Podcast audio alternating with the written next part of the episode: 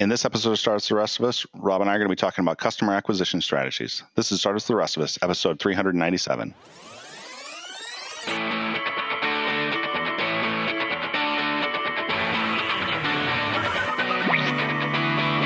Welcome to Startups the Rest of Us, the podcast that helps developers, designers, and entrepreneurs be awesome at building, launching, and growing software products. Whether you built your first product or you're just thinking about it, I'm Mike.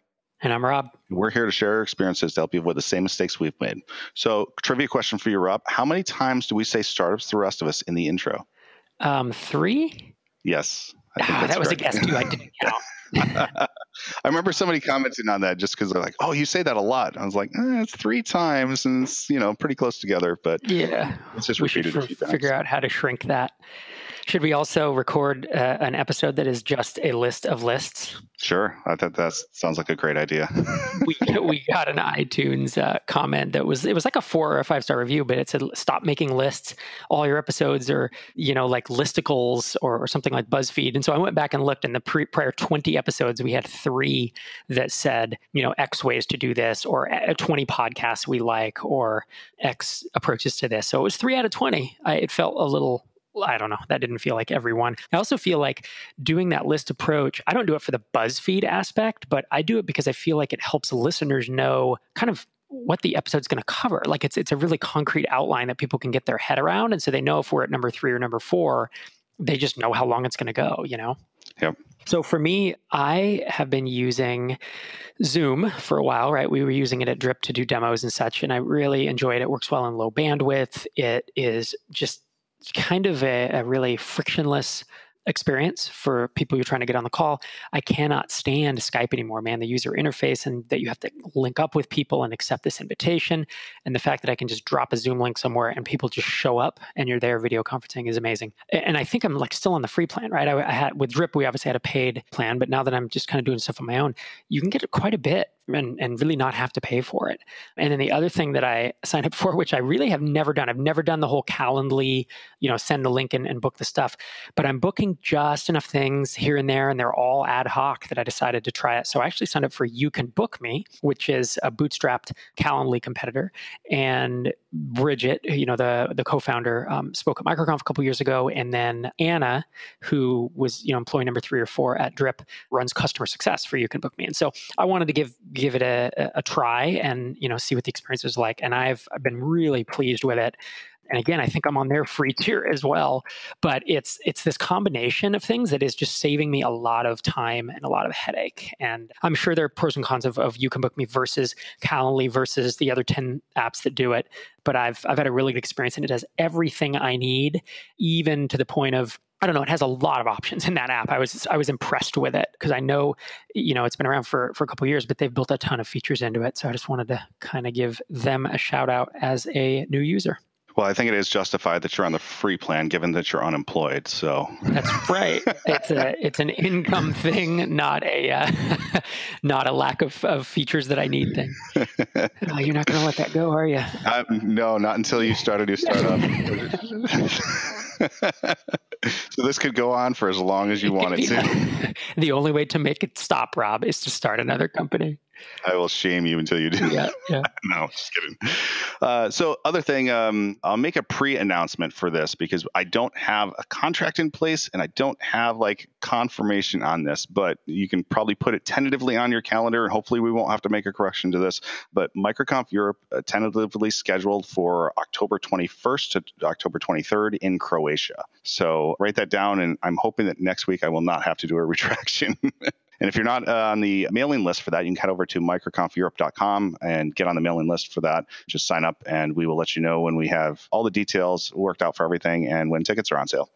I'm stoked about this. I hope that comes together. We've wanted to go to Croatia for the past several years. We almost hopped over there when we were having MicroConf in Barcelona. We never made it. So, very excited. Only other thing for me is we had kind of a thanks and a, and a high five from a guy named John Elliott with equipmentwallet.com. And he says, In 2012, I started a web product that I soon abandoned. As a single non technical co founder, I simply lacked many skill sets at the time to get anywhere. However, I never stopped believing in the concept of what I set out to do. In August of 2017, I relaunched equipmentwallet.com. It's a marketplace that matches businesses seeking equipment financing with lenders who bid for their business. Your podcast to me has been educational, tactical, and most of all, motivational. It's been part of my journey and helped me revisit my project and get it out there. Thanks to you both. That's awesome. Thanks, John. We really appreciate you letting us know about that. Yep it's always it's always good to hear you know success stories and people um, getting to launch and uh, revenue milestones and all that stuff. He also has a PS. He says, "Are there any previous episodes you can point me to regarding selecting or selling through affiliates, pros and cons, using a service like Commission Junction or not?" I honestly, I would go to startupsfortherestofus.com and in that search box, type in affiliates or affiliate marketing and see what comes up. I am guessing in 400 episodes we, have talked about this. I don't know if we spent an entire episode on it, but you can even if you download a handful of Q and A episodes and kind of you know listen through them at 2x, I, I think we have kind of laid out a lot of our thoughts on this topic at some point or another that's a little known hack that on our website because we have all the transcripts available everything's searchable. So you can go through and if you have a specific topic that you're looking for you can just go in type in a couple of keywords and search and see what episodes come up.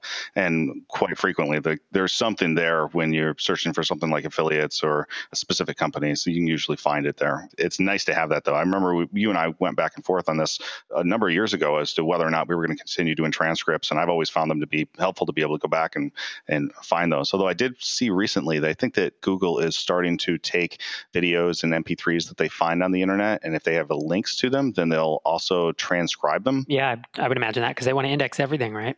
Right, right. So they'll do like a speech to text translation and then make it so that you can find those things and, and incorporate them into their search engine. Yep that is a little known hack that I use often. When people ask, "Have you ever spoken about this?" I l- oftentimes I can't remember, and I go to the site and I search it. So it is kind of neat to have transcripts of hundreds of hours of us chatting. Definitely. So what are we talking about today? So, today we're going to be talking about how to pick a customer acquisition strategy. And this is based very largely on an article that we're going to link to over on themarketingstudent.com. Uh, and it talks a little bit about customer acquisition strategies and difference between tactics and strategies and how to think about them. And so, what we're going to do is we're going to basically run down the article itself and go through this as a, and use that article as an outline and kind of give our take on certain pieces of it. Cool. Let's dive in. So the first part is essentially differentiating between tactics and strategies because the article itself is on customer acquisition strategies. So it starts off by differentiating between those two. And it says tactics are the ones that you see all over the place. How do you use LinkedIn to contact people and scale up your outreach efforts? Or how do you reduce your onboarding by 17%? And this is how such and such company did it. But the reality is that like those are all tactics versus strategies are things that people don't talk a lot about and they tend to be overlooked because it's the tactics that people are going to be able to put into place and are actionable versus the strategies which give you really a foundation for how you're going to be approaching those things versus like the tactics are stacked on top of it. And that's really how they they phrase this as strategies are the foundation and tactics are the things that you stack on top of strategy in order to make it work so if if you don't have a strategy for something, then you're going to be drowning in the tactics because you're going to be trying all these different things and they don't necessarily all fit together well because they're not part of a cohesive strategy. Yeah, and, and that's one comment I was going to make is notice that the title of this article is how to pick a customer acquisition strategy that will get you to 100 million in I'm assuming ARR. And I was going to say, if that said how to pick a customer acquisition tactic that will get you there, that would be a misleading headline because I don't believe there is, except in extremely rare cases, a single tactic that's going to get you there. Whereas if you have an overarching strategy and you throw a bunch of tactics under there, then that, that makes more sense. So I like to think of strategy, much like you said, it's this umbrella under which a bunch of tactics kind of fall the next piece that they lead into is is how to think about your acquisition strategy and how do you come up with it. And one way is that is kind of obvious is to look at existing companies that are at the level that you want to get. So they use uh, hundred million dollar companies as the basis. So if you wanted to get your own company to hundred million dollars, you'd look for other hundred million dollar companies that have a similar business model to yours. So with that said, like we're going to dive into three different pieces of it that they talk about. And the first one is identifying what your business model model is. And this is all about figuring out what your customer lifetime value is, how much you're going to get from a given customer or account, or how you're going to be selling your software or your services, how they're going to be packaged together. And from there, you backtrack a little bit to say, okay, well, how many customers or accounts is it going to take me at this number or this price point in order to get me there? And it can range anywhere from like if you have 100 customers, each paying you $1 million, then that's what will get you there. Versus if you have a million customers who are each paying you $100 a year, then that would also get you to 100 million. And the whole point of this part one is to identify what your business model looks like and the price points that you are going to be expecting customers to come in at in order to be able to build your business out to get to that level. And something to think about here is they keep talking about this $100 million mark because that's what funded companies shoot for, because that's when you can get acquired for a billion dollars, or you can IPO or whatever.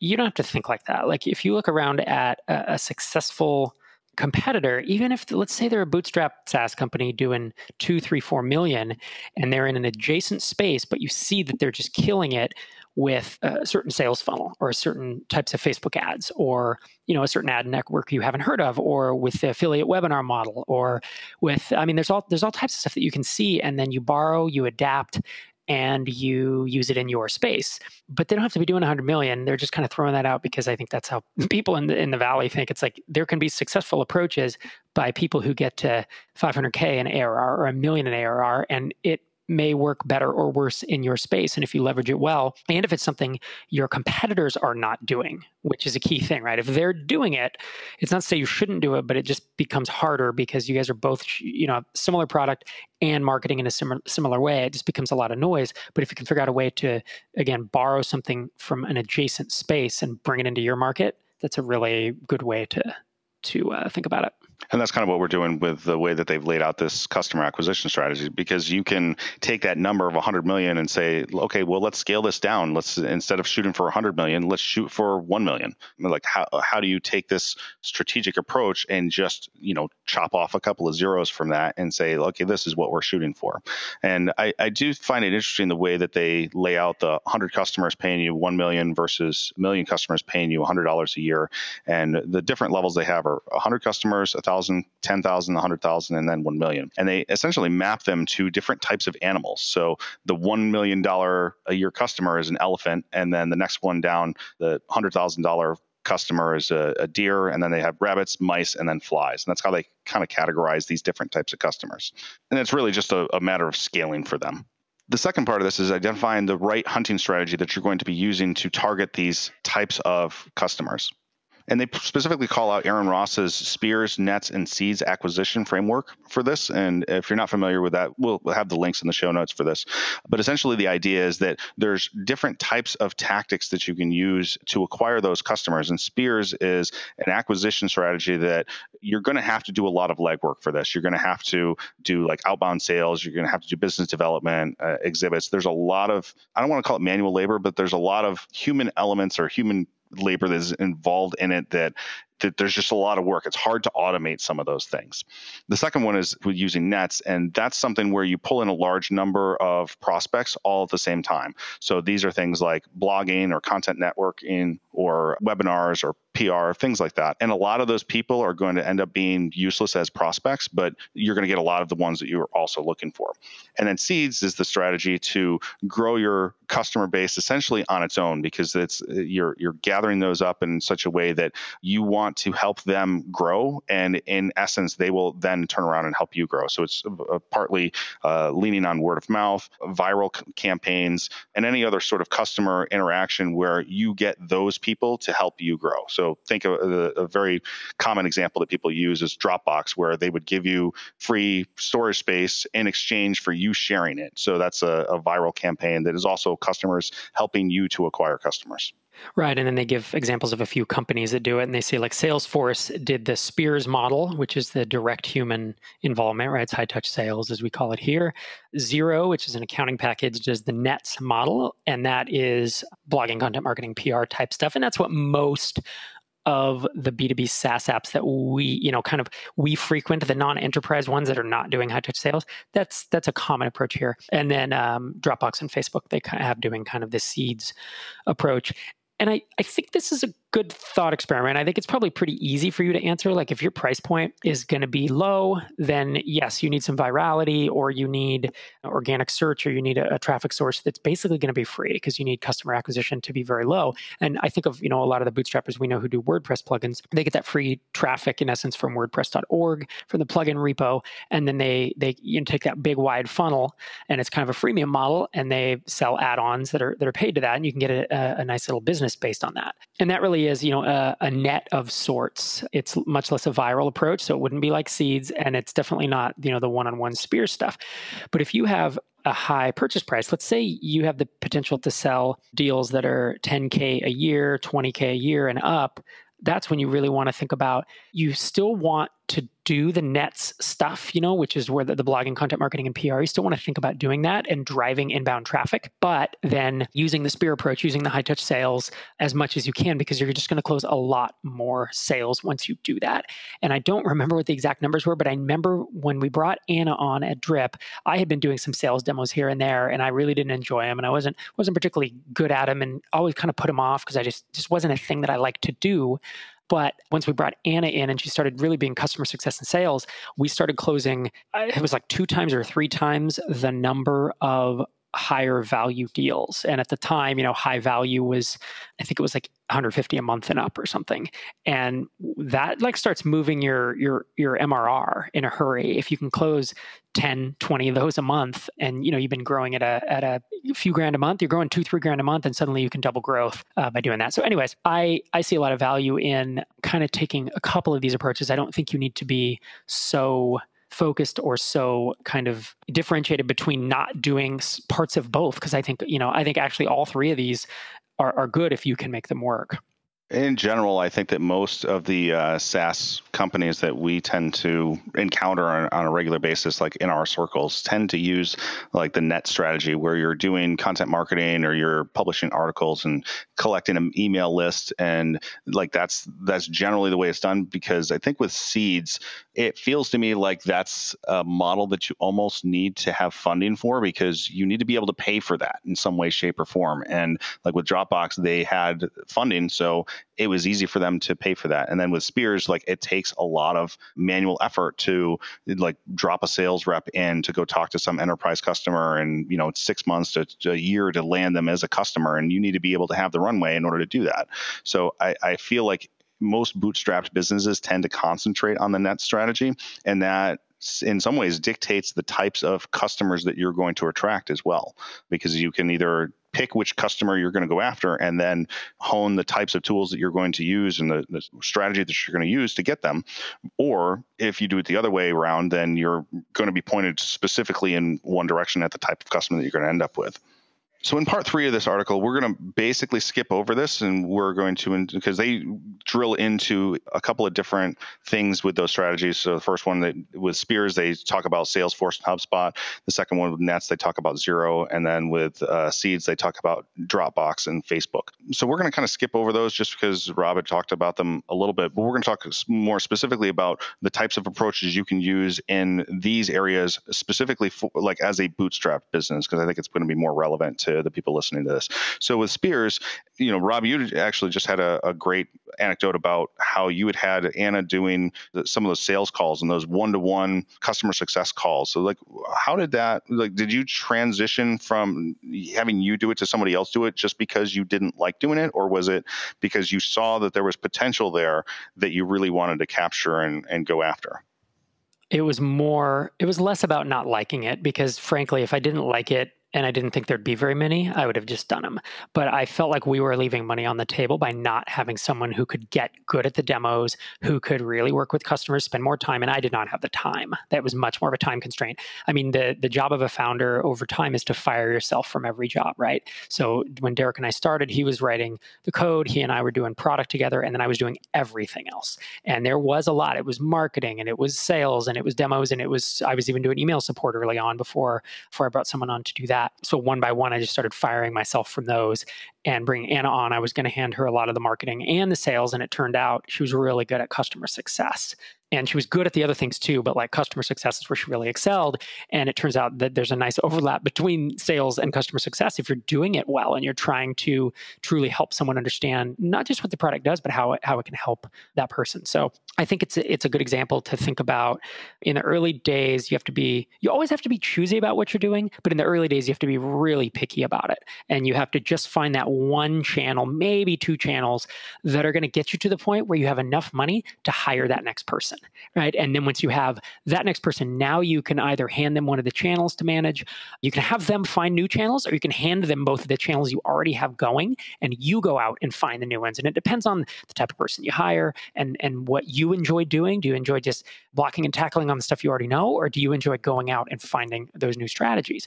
You're not going to need 10 marketing strategies to get to seven or eight figures in revenue. Um, you can do it with really a very small amount. Often it's between one and three that you really get working. It, you know, it depends on the app, obviously, but the, if you really get one to three cranking, you just wash, rinse, repeat. And you see startups doing it over and over. You look at how Leadpages grew with their Clay's affiliate webinar model. Uh, look at how HitTail grew. It was a lot of uh, Facebook ads and SEO were the two things that grew HitTail.